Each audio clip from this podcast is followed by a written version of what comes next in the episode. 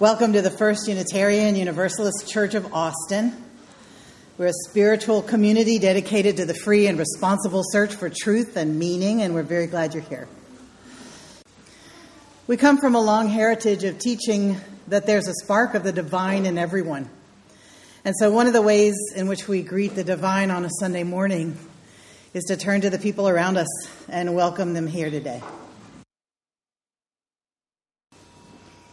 Let us say together the words by which we light the chalice, which is the symbol of our faith.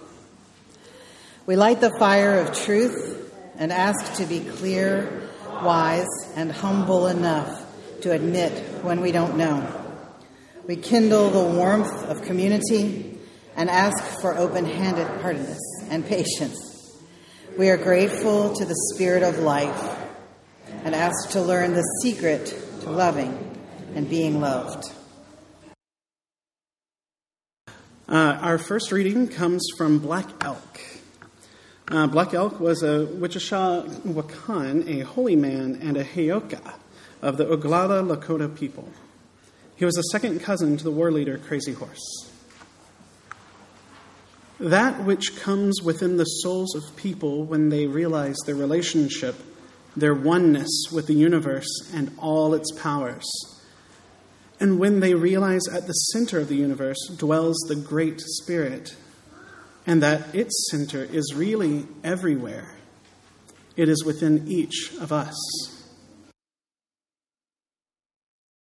This congregation has a mission that it wrote for itself to guide our decisions as we move together into the future, to remind ourselves of what we're doing here. We wrote it on the wall, and we say it every Sunday.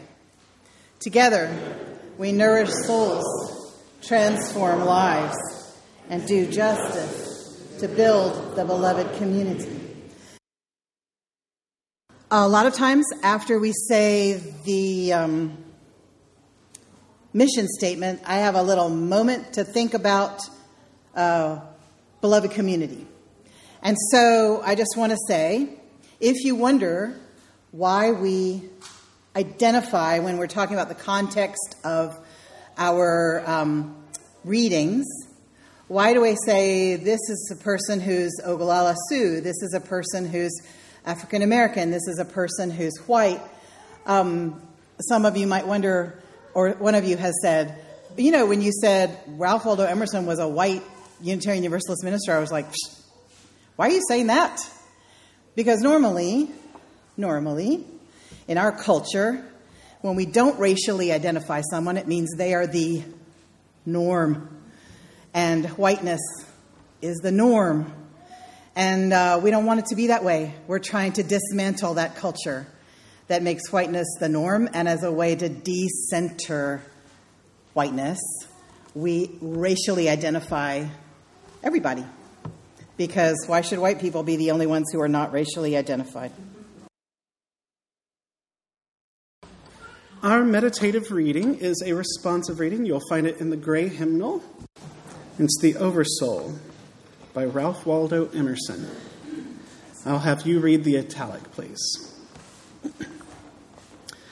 Let us learn the revelation of all nature and thought, that the highest dwells within us, that the sources of nature are in our own minds. As there is no screen or ceiling between our heads and the infinite heavens. So there is no bar or wall in the soul where we, the effect, cease, and God, the cause, begins. I am constrained every moment to acknowledge a higher origin for events than the will I call mine. There is deep power in which we exist, and whose beatitude is accessible to us. Every moment when the individual feels invaded by it, by it is memorable. It comes to the lowly and simple. It comes to whosoever will put off what is foreign and proud. It comes as insight. It comes as serenity and grandeur. The soul's health consists in the fullness of its reception. Forever and ever, the influx of this better and more universal self is new and unsearchable. Within us is the soul of the whole, the wise silence, the universal beauty, to which every part and particle is equally related, the eternal one. When it breaks through our intellect, it is genius. When it breathes through our will, it is virtue. When it flows through our affections, it is love.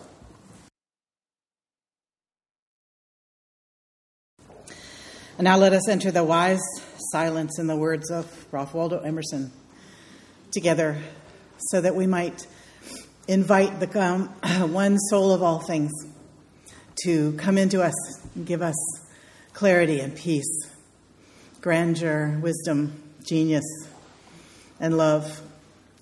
Let us enter the silence together.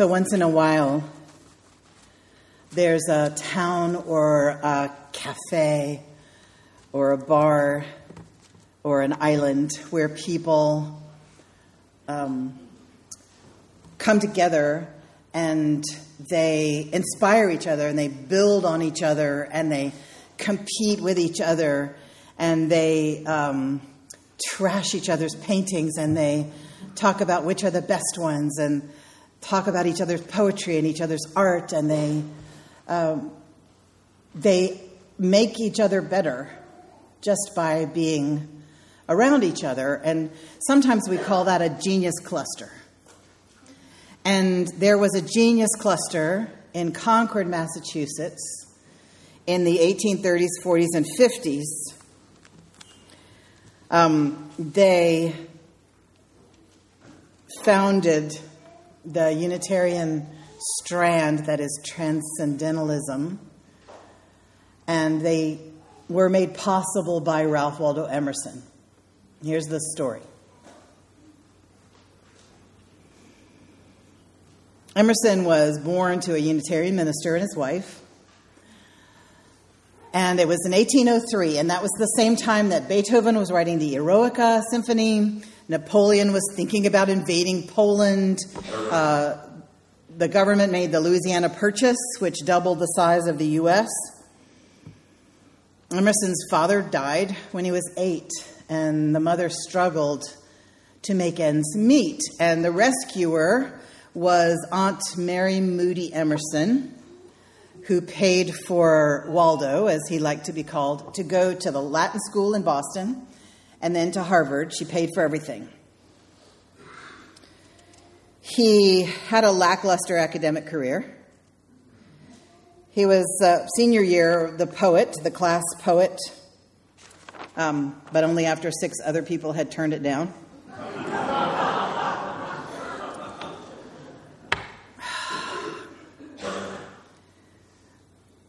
Aunt Mary Moody Emerson was said to be a curmudgeon having the questionable gift of being able to say more unpleasant things in the course of half an hour than anyone else on the planet. Waldo became a Unitarian minister and fell in love with a delicate young woman named Ellen Tucker. They married as soon as she turned 18. And she was set to come into a lot of money when she was 21. I mean, a big glob of money. And he loved her to distraction. She died before her 21st birthday. And he was just taken apart by grief. He didn't do well at his church. He lost his faith. He, I know, he just felt like that. He was, he was mad about it. Until, I mean, really, one day he went to the gravesite one about a year after she died and, and dug it up and opened the coffin so he could see her again. And he was mad enough that he sued her family to get the inheritance that had been due her. The family did not feel like he should have it, but the court did. So suddenly Emerson was rich, and the amount of money he had, just the interest on it, paid him as much as his church had paid him per year. So he quit and started being a lecturer. He um, lectured in Cape Cod one day, and in a post lecture reception conversation with a lovely young woman named Lydia, he thought she would do. So a few months later, he wrote her a letter proposing marriage and apologized that he didn't really have the time to come propose face to face. You know what Dr. Maya Angelou always says, used to say, still says through her writings when somebody shows you who they are, believe them. But she wrote back and accepted his proposal. And he wrote back and said, The only thing is, I need you to change your name to Lydian. Okay? And she said, Okay, I'm Lydian now. And they got married and started a family, moved to Concord, bought a big house by the road.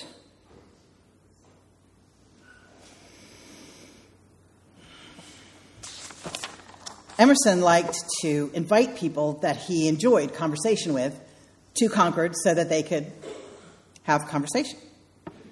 And one of the people that he enjoyed was um, Bronson Alcott, who had started a temple school in Boston, but it had just gone broke because Bronson Alcott had some ideas that were odd for that time, like children's spirits don't need to be broken and they should maybe move around during the day and they should maybe learn things they're curious about instead of the things that are on the list for the teacher to teach them and that they should learn about procreation. That was the scandal.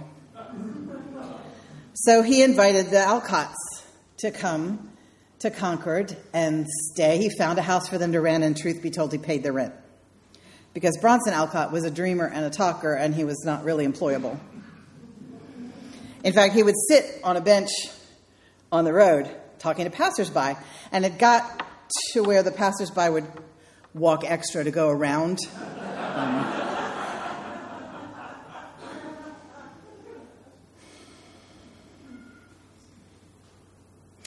he was asked, Waldo Emerson was asked to give the graduation address at Harvard, where a class of ministers was graduating, Harvard Divinity School. And he came down so hard on the local churches. He talked about how dull they were, how rule bound, frozen, and intellectual in their ministers' sermons, that it was impossible for their people to get nourishment at church. He painted an alternative of finding the divine in nature, of being one with everything, of following your inner wisdom, of respecting the knowledge that comes from your own experiences. He hated quotations. It's ironic that we quote him so much, but he said you should not get your knowledge from other people's experiences, but from your own. And uh, he was so vituperative about the churches that he pointed to out the window of the chapel. Um, that Unitarian church and that Unitarian church, frozen, dull, no nourishment there. Uh, Harvard asked him not to come back. Until he was an old man.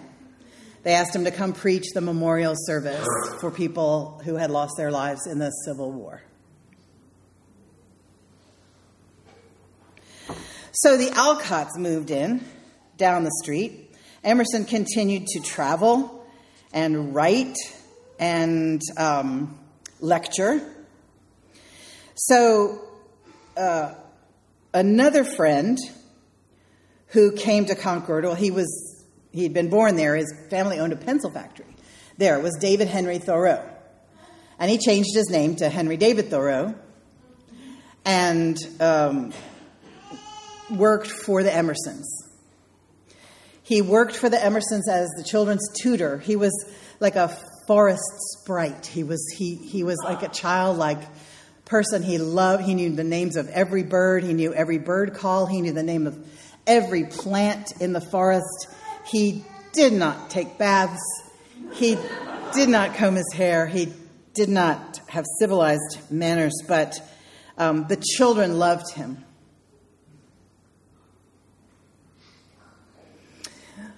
Uh, he became the tutor for the Emerson's two sons, and he was always there. And when Emerson would go um, on the road, Thoreau would just move into the house and take care of everything, fixed everything. He, um, he courted Lydian's sister. Um, she was 40, he was in his 20s, but he thought she was elegant and wonderful. But uh, she left, and he really loved Lydian for the rest of their lives. He made Lydian a new secret little compartment underneath one of the dining room chairs to store her best gloves. He planted the garden, he weeded, he fixed the house, he taught the children. Um, he was writing a book about a canoe trip that he and his brother John took. And um, finally, a publisher decided to publish the canoe trip book. Um, it didn't sell, so the publishers did not like that. Thoreau was not good at schmoozing. He only drank water. He didn't get a haircut. Um, he decided that he was going to um, move to the woods. And so uh, the Emersons gave him a woodlot out and back on a little pond named Walden Pond. And they also gave him the wood to build a little cabin. So when you think self sufficiency,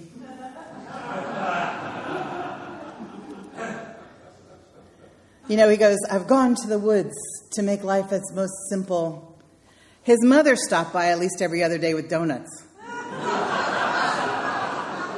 I mean, you can paint people with too broad a brush, but people are complicated.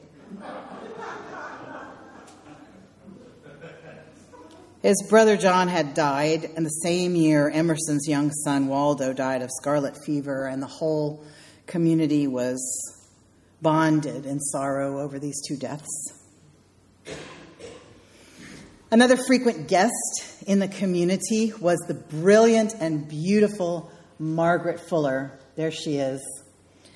She had been educated way beyond the level that most women were educated in that time. Her father had made sure she learned Greek and Latin, literature, French, uh, theology, philosophy. She was fun to talk to, and she was gorgeous, and all the men loved her, and she would stay across the hallway from Emerson's study in a bedroom there, and they wrote letters across the hall. And Lydian didn't like the way Emerson looked at her. She didn't like that they wrote letters. She didn't like that they took long walks in the woods. She didn't like the way her husband lit up around Margaret Fuller. And so Lydia just took to her bed when Margaret was in the house. Margaret was so educated, she um, made a living by hosting conversations. It was all for women because women were allowed to talk in public in a mixed group. Um, but she had conversations with other women at the Peabody's bookstore, Elizabeth Peabody and her sister Sophie. And um, women would come from far and wide to hear her radical ideas about uh, woman's place, um, marriage, and sexuality. And she had radical ideas, and everybody loved to debate her. The men would say, Oh, she will break her sword on your shield. I don't know what that means, but it sounds ferocious. Plus, she was gorgeous. Did I mention gorgeous?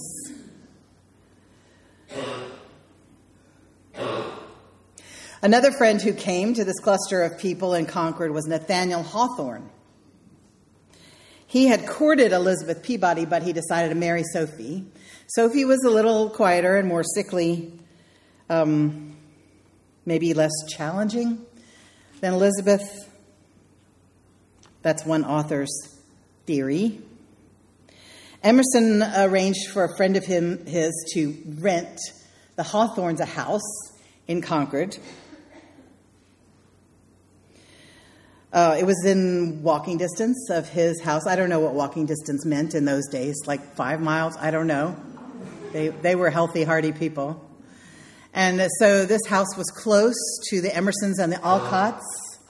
And so when Thoreau was there, Alcotts was there, Louisa May was growing up in her household. Her father felt it was really important to be vegetarian, so they had a vegetarian household. Other Unitarians at the time um, experimented with vegetarianism, a raw food diet. All they were way ahead of the times. They had a transcendental club that Emerson hosted. Hawthorne was handsome. Did I say that? He was handsome. And if Emerson was in love with Margaret Fuller, Hawthorne was in love with her more. They used to take long walks in the woods, and they would take a blanket and sit on it and talk for hours.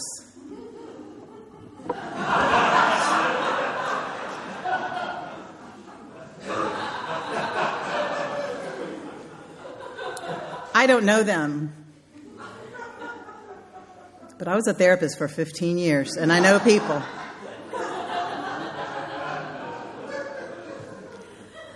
Sophie Hawthorne it, handled it in the exact opposite way from Lydian. Sophie decided she loved Margaret Fuller even more than Nathaniel did.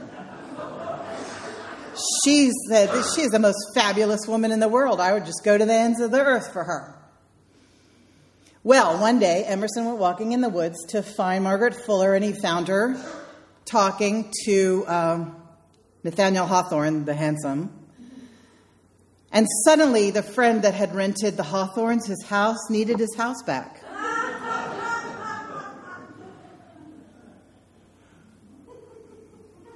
So they moved to Salem, and in his grief and loss, Nathaniel Hawthorne wrote a book about a woman who was made to wear a scarlet letter A after having been caught in an affair, and she embroidered it with gold thread, insisting that coming together with her lover was a sacred act.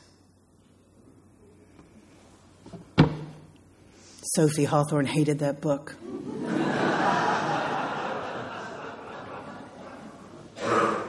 she knew exactly who that woman was.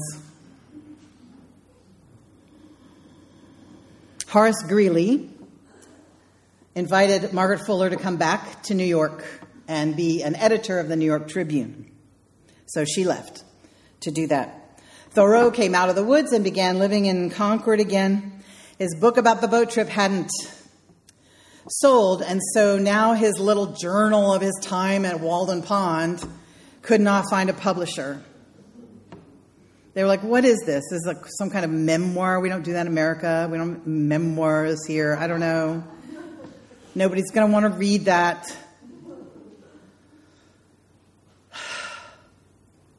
So, guess who paid to have it published? Emerson.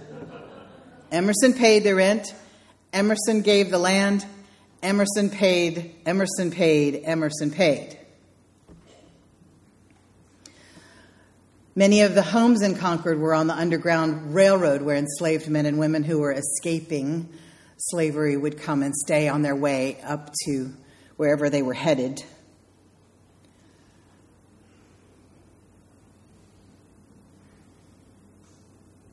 Emerson paid for that too. So, throughout this story is the refrain Emerson paid, Emerson paid, Emerson paid. And I know that some of you all are Emersons in this congregation, and you pay a lot more than other people. And I know that sometimes you may not feel all that cheerful about that. And sometimes you may not feel it's fair. And you're right, it's not, and Emerson felt like it wasn't fair either. And yet he paid. And because of Emerson doing that, being generous, whether it was through uh, open heartedness or clenched teeth, because he did that, we have Louisa May Alcott and American literature. We have Nathaniel Hawthorne and his grief. We have Thoreau because he did that, we have transcendentalism, which is what most of us are. We believe that everything is connected, the oneness of all things, that you can find the divine in nature, that you should trust your own experiences, that revelation is ongoing and not locked up in a book. Those people affected us tremendously, and we are who we are because of them, and you can feel their ancestry of us. You can feel their DNA in the Unitarian Universalist congregations now. Margaret Fuller became a journalist and traveled overseas. She was like the first female foreign correspondent, and she covered the revolution in Italy. And the rumors came back to Boston that she was in love with a count an Italian count who'd been disinherited because of his revolutionary activities, and that she was going to have a baby. We don't know if they were married yet. I know. So that's the sound we make here. Think of the sound they made in Boston.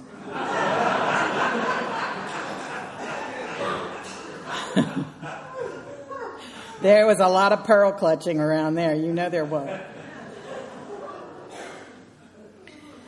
And she decided she wanted to come back to the States with the Count and with baby Nino.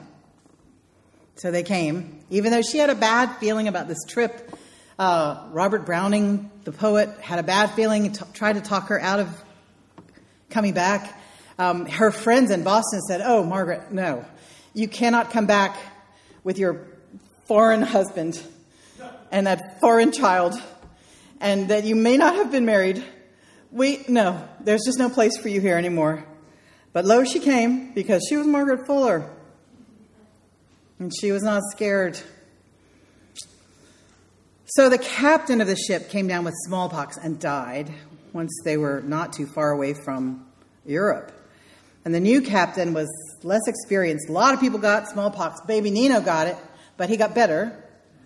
And so finally, they got to the shores of the States, but the captain overshot the harbor in New York and ran aground right off of Fire Island, like 300 yards from the shore, in a gale.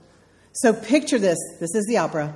The gale, the waves, the people on the shore in horror wanting to help or waiting for the ship to break up so they could salvage some stuff, take it home. You could see everybody on the ship. You could just watch it happen. Ugh. Margaret Fuller, it's three o'clock in the morning. Margaret Fuller is in her white, flowy nightgown that's blowing out in the wind. Her hair is blowing out, this long black stream of hair blowing out. She takes her baby, and the sailor says, Just strap him to me. I can get there. I can get to the shore. She straps him to the sailor and watches them both drown. And she didn't even try to get off the ship. She just stood there as the ship sank. One of the reasons the ship sank was because it had too much stuff in the hold.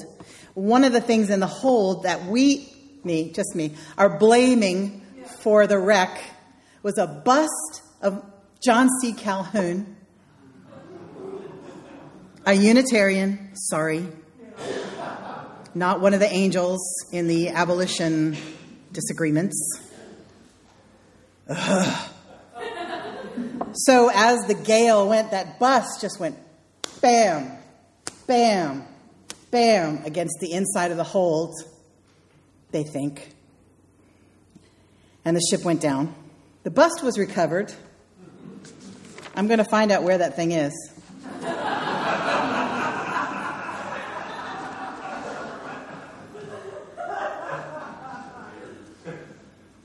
I'm not going to do anything. Just maybe Facebook Live. Like, that's it. That's the one. I don't, I don't know. But see why I think it's an opera. Somebody should write an opera. I just think it's interesting that our people were human. And interesting humans at that. We extinguish this flame, but not the light of truth, the warmth of community, or the fire of commitment. These we hold in our hearts until we are together again. Now, sing with me if you care to. I know this rose will open. I know my fear will burn away. I know my soul will unfurl its wings. I know this rose will open. Go in peace.